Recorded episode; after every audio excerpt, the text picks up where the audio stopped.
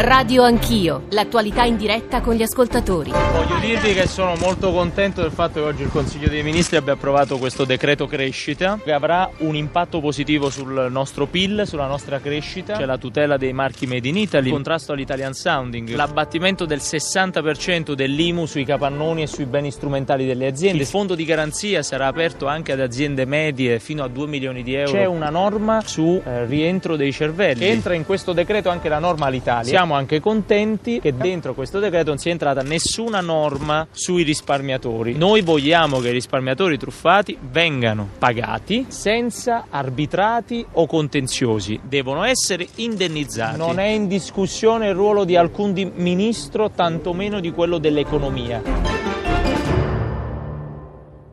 La voce del vice premier Luigi Di Maio a sintetizzare l'esito del Consiglio dei Ministri di ieri tardo pomeriggio. Buongiorno da Radio Anch'io, buongiorno a Giorgio Zanchini, sono le 7.38. Noi siamo al Festival Internazionale del Giornalismo di Perugia, ma partiremo dall'attualità. Le frasi di Di Maio, tra l'altro, non voglio dire che stridano rispetto ai titoli, però sarà interessante anche ragionare su come i giornali hanno valutato eh, il Consiglio dei Ministri ieri sera. Vi leggo qualche titolo, l'hanno fatto le trasmissioni che ci precedono. Eh, di Maio non si piega e di segno completamente opposto, Tria si impone su Di Maio, pasticcio rimborsi, niente rimborsi, ennesima lite nel governo, Di Maio, Repubblica è il titolo principale, la Lega abbagliata dal potere. Noi dovremo anche spiegare anzitutto i contenuti eh, del cosiddetto decreto crescita, c'è quella clausola salvo intese, anch'essa la dovremo eh, spiegare, ma poi capire eh, soprattutto la questione dei rimborsi ai eh, cosiddetti truffati eh, dalle banche. 335 699 2949 per i vostri sms, per i vostri whatsapp, per i vostri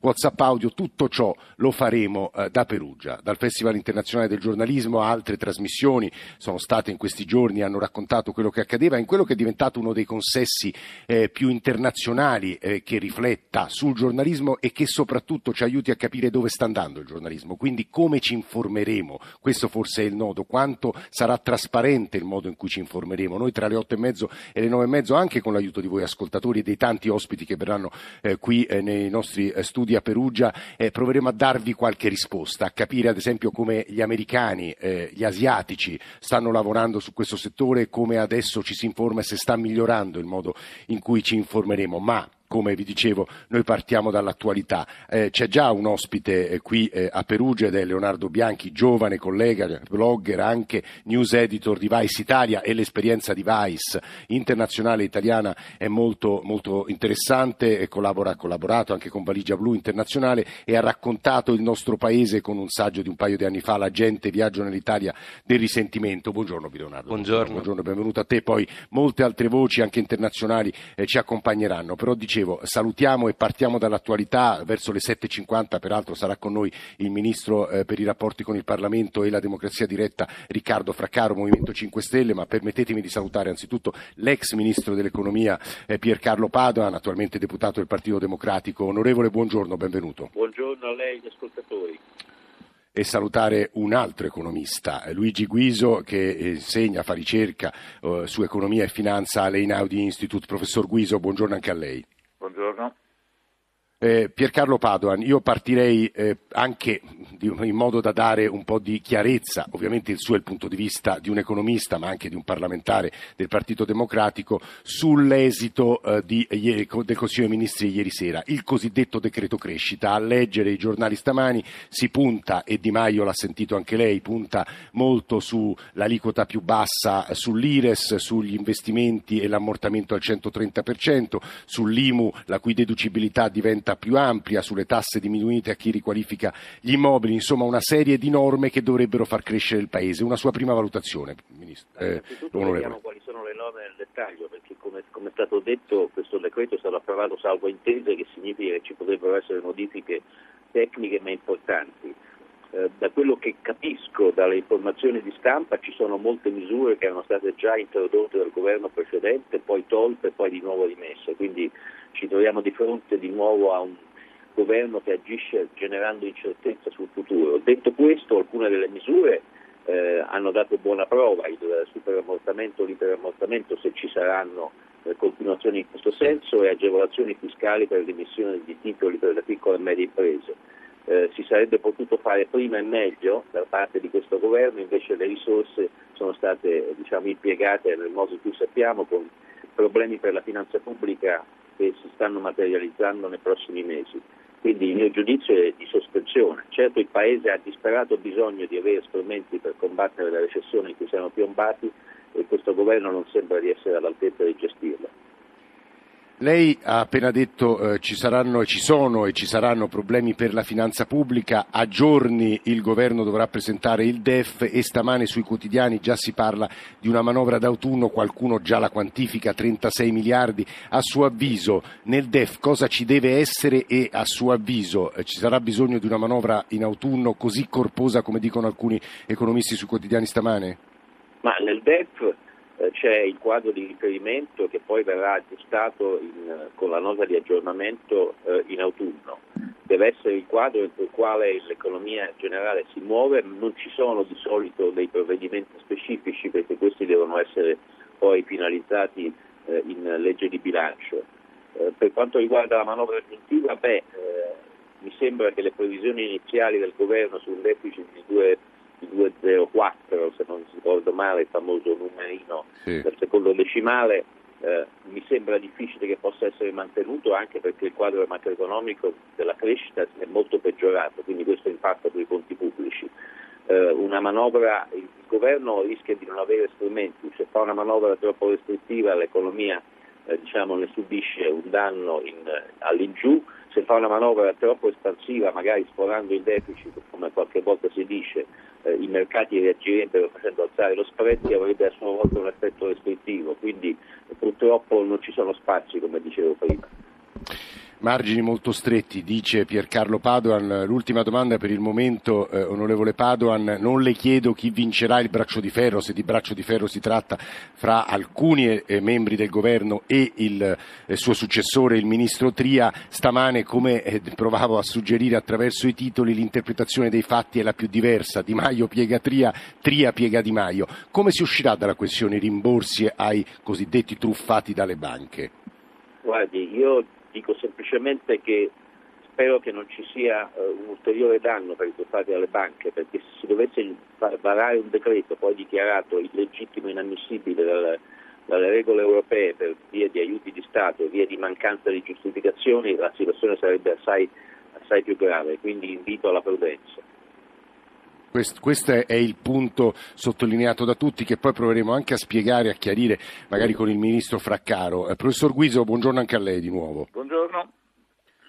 Eh, Piercarlo Padoan, lo dicevo, economista, ex ministro dell'economia, attuale parlamentare del Partito Democratico, ha dato un primissimo giudizio sospendendolo in buona sostanza perché ha detto che bisogna vedere poi dati e, e carte, poi c'è quella eh, formula salvo intese eh, che eh, rimanda a provvedimenti che arriveranno, a di- definizioni che devono ancora arrivare, ma il suo primissimo giudizio da economista su quello che anche lei legge sui giornali o ascolta stamane alla radio rispetto al decreto varato ieri sera dal governo. Ma è sostanzialmente simile a quello eh, che ha dato l'ex ministro, nel senso che il, questo pacchetto di, eh, di, provvedimenti è sostanzialmente diciamo, una prima approvazione di un pacchetto di cui non conosciamo esattamente i contorni. Per quanto riguarda per esempio eh, il superammortamento, hanno semplicemente reintrodotto una norma che c'era e che molto probabilmente non andava sottesa, quindi diciamo qualitativamente stanno rimediando ad un errore che avevano commesso prima. Quindi, cioè, da, questo punto di vista non mi sembra che sia un, un grande avanzamento. È una buona notizia che per l'intenzione di, eh, di ripristinarlo eh, il fatto che sia ancora in un limbo del, nel limbo delle salve intese mi lascia un po' uh, così perplesso, quindi aspettiamo un attimo che le intese si chiudano e che eh, ci sia una posizione definitiva su questo, su questo pacchetto.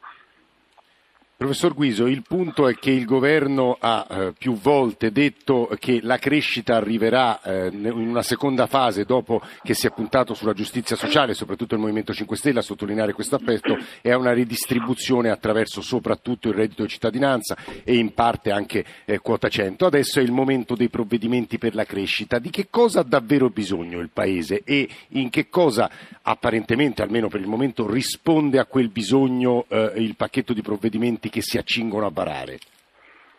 Ma guardi, il eh, Paese eh, ha bisogno di parecchie, di parecchie cose. Sicuramente non ha bisogno di confusione, non ha bisogno di iniezioni di incertezza, ha bisogno di tantissima stabilità politica, non da oggi, ma eh, dai passati eh, decenni. Quindi diciamo la, le, le, posizioni di politica economica, le manovre che sono state, eh, i provvedimenti che sono stati presi da questo governo sono stati molto spesso all'insegna eh, della confusione. Non sembra che ci sia una direttrice di marcia a cui ancorare eh, i piani delle imprese, degli investitori. Pensi per esempio ai problemi delle infrastrutture, il fatto che non c'è una linea di governo compiuta e su quello si decidono poi i programmi delle imprese. Quindi uno può fare anche un provvedimento uh, di spesa per cercare di incoraggiare uh, i consumatori, ma se uno non ha una direttrice di marcia, non vede il medio e il lungo periodo, è molto difficile che il Paese possa coralmente coordinarsi uh, su una traiettoria. Questo è quello che manca perché manca una direttrice di governo l'incertezza e il breve periodo eh, in generale dei governi italiani e di alcuni provvedimenti. C'è un'obiezione che adesso eh, muovo a Piercarlo Padoan e che arriva dagli ascoltatori e però, visto che ci troviamo a Perugia al Festival Internazionale del Giornalismo, permettetemi, Leonardo Bianchi è un collega, mi ha esplicitamente chiesto guarda non mi fare domande di economia perché io di economia capisco pochissimo, però visto che sei qui da giorni e respiri eh, l'atmosfera di questo festival che è pieno di, eh, di, giornalisti da tutto il mondo, di giovani, insomma c'è un, un clima anche molto vivo da questo punto di vista. Questi temi che riguardano l'Italia eh, entrano nei dibattiti, nelle discussioni comuni o si parla di cosa?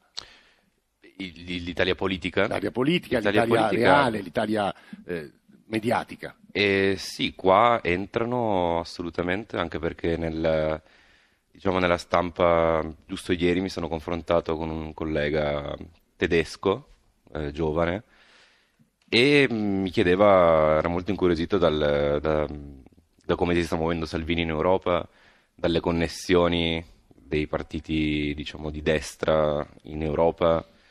E quindi c'è attenzione sul, sull'Italia. Quindi è la vicenda politica. di Torre Maura, ci stai dicendo? Che no, non solo, non solo, la vicenda di Torre Maura, ma anche si riferiva soprattutto al, all'alleanza, all'alleanza alla sovranista che sta cercando di costruire Salvini no? che sta cercando però senza grandi risultati tu hai ovviamente. citato un collega tedesco torneremo su questi temi poi dopo le otto e mezza Il, eh, la Germania ci permette di fare l'obiezione che di nuovo rubo eh, ad alcuni ascoltatori e giro all'onorevole Padoan, e cioè non scordiamo che il quadro economico europeo è un quadro fragile e che gli ultimi dati sugli ordinativi tedeschi sono pessimi e quindi attribuire a questo governo eh, la mancata crescita, dicono alcuni ascoltatori, è ingeneroso. Eh, professor Padoan. Ma eh, dunque eh, non c'è dubbio che l'andamento negativo della Germania ci colpisce in modo diretto e pesante. Per quanto riguarda la componente domestica di questa mancata crescita che ci ha portato in recessione, vorrei invitare i gentili ascoltatori ad andarsi a rivedere i dati c'è stata una inversione di tendenza della crescita nella seconda metà del 2018 perché a seguito delle, degli annunci, dei programmi annunciati da parte della nuova, allora nuova maggioranza giallo-verde, gli investimenti si sono fermati perché è crollata la fiducia di imprese e di famiglie. Quindi senza neanche che il nuovo governo mettesse in atto delle misure, eh, l'aspettativa ha, è diventata così negativa che ha fatto cessare gli investimenti. Se gli investimenti cessano si hanno due effetti negativi sull'economia. Cade la domanda evidentemente, ma si indebolisce l'offerta, quindi l'economia è indebolita nel medio termine. Purtroppo è così, c'è stata una forte componente domestica di responsabilità degli annunci poi magari smentiti da parte del governo. Eh, Piercarlo Padoan, ex ministro dell'economia, deputato del Partito Democratico, grazie Luigi Guiso, economista dell'Enaudi Institute, grazie Leonardo Bianchi, resta qui in diretta a Perugia e saluto e ringrazio per la sua presenza stamane a Radio Anch'io il ministro Riccardo Fraccaro, ministro eh, per i rapporti con il Parlamento e la democrazia diretta, Movimento 5 Stelle. Ministro, benvenuto, buongiorno. Grazie, buongiorno a voi. Ministro, lei ha sentito la coda delle parole dell'ex ministro Padoan, è una questione di fiducia dove sono i soldi per gli investimenti, dove sono gli investimenti. C'è una norma nel decreto crescita che prende il suo nome, la cosiddetta norma Fraccaro, quella dovrebbe servire ad esempio a portare un po' di crescita e diciamo un po' di beneficio alle città. Le rivolgo quindi due domande secche. Eh, in realtà a leggere i giornali stamane si parla di stallo sui rimborsi, dell'ennesimo capitolo eh, della difficoltà di convivenza fra Movimento 5 Stelle e eh, Lega e eh, della formula salvo intese che rimanda tutto a provvedimenti a venire. Ministro Fraccaro. Beh, non c'è nessun stallo, nel senso che eh, per quanto riguarda ad esempio il tema dei truffati, sì. che viene citato per indicare questo stallo, eh, abbiamo sempre preso una, una, linea molto chiara e la vogliamo mantenere, che è quella di eh, coinvolgere gli stessi truffati e le loro associazioni nel momento in cui si devono prendere delle decisioni che li riguardano, perché loro più di chiunque altro conoscono le ingiustizie che hanno subito e quindi noi vogliamo uh, a cui noi, e noi quindi Conte li incontrerà a partire da lunedì prossimo quindi ogni ministro. provvedimento adesso dobbiamo fare due decreti attuativi e forse, ma spero non sia necessario, una norma eh, primaria, quindi una norma di legge eh, per migliorare il provvedimento e prima di farlo dobbiamo assolutamente incontrarli. L'abbiamo Anche se il Presidente del Consiglio aveva detto che ieri sera, ieri sera, l'avrebbe eh, portato in Consiglio dei Ministri per farlo approvare e invece c'è stato un, il no di Tria. Ma perché noi abbiamo chiesto di mantenere eh, la parola data, qualsiasi provvedimento, qualsiasi modifica, qualsiasi atto deve essere illustrato prima ai truffati e concordato con loro, insomma, o costruito insieme a loro. Non possiamo calare queste norme dall'alto perché abbiamo visto che quando questo avviene poi si creano dei drammi che sono... Eh, scusi Ministro, ma sono passati però set, sono passati mesi e mesi, non potevate nel frattempo concordarlo? Sì, beh, ci sono state interlocuzioni importanti, ci sono state interlocuzioni anche con la Commissione europea e quindi adesso portiamo al tavolo tutte queste interlocuzioni. Ricordo che siamo passati da 100.000 euro che eh, aveva dato il governo precedente a un miliardo e mezzo di fondo reale esistente, adesso si tratta di darli. Mm, io ovviamente non sono contento del fatto che siano passati alcuni mesi ma credo che se raggiungiamo l'obiettivo tutti insieme di dare un miliardo e mezzo di ristoro di soldi che sono stati sottratti alle famiglie italiane dalle banche e dai loro fallimenti a, uh, perché poi verranno investiti nell'economia reale sarà una grande vittoria per tutti. Una settimana in Ministro, più che cambia, cos'è la norma Fraccaro? Una settimana in più non cambia, lei dice. Mm. Quindi lei promette che la settimana prossima risolverete la questione.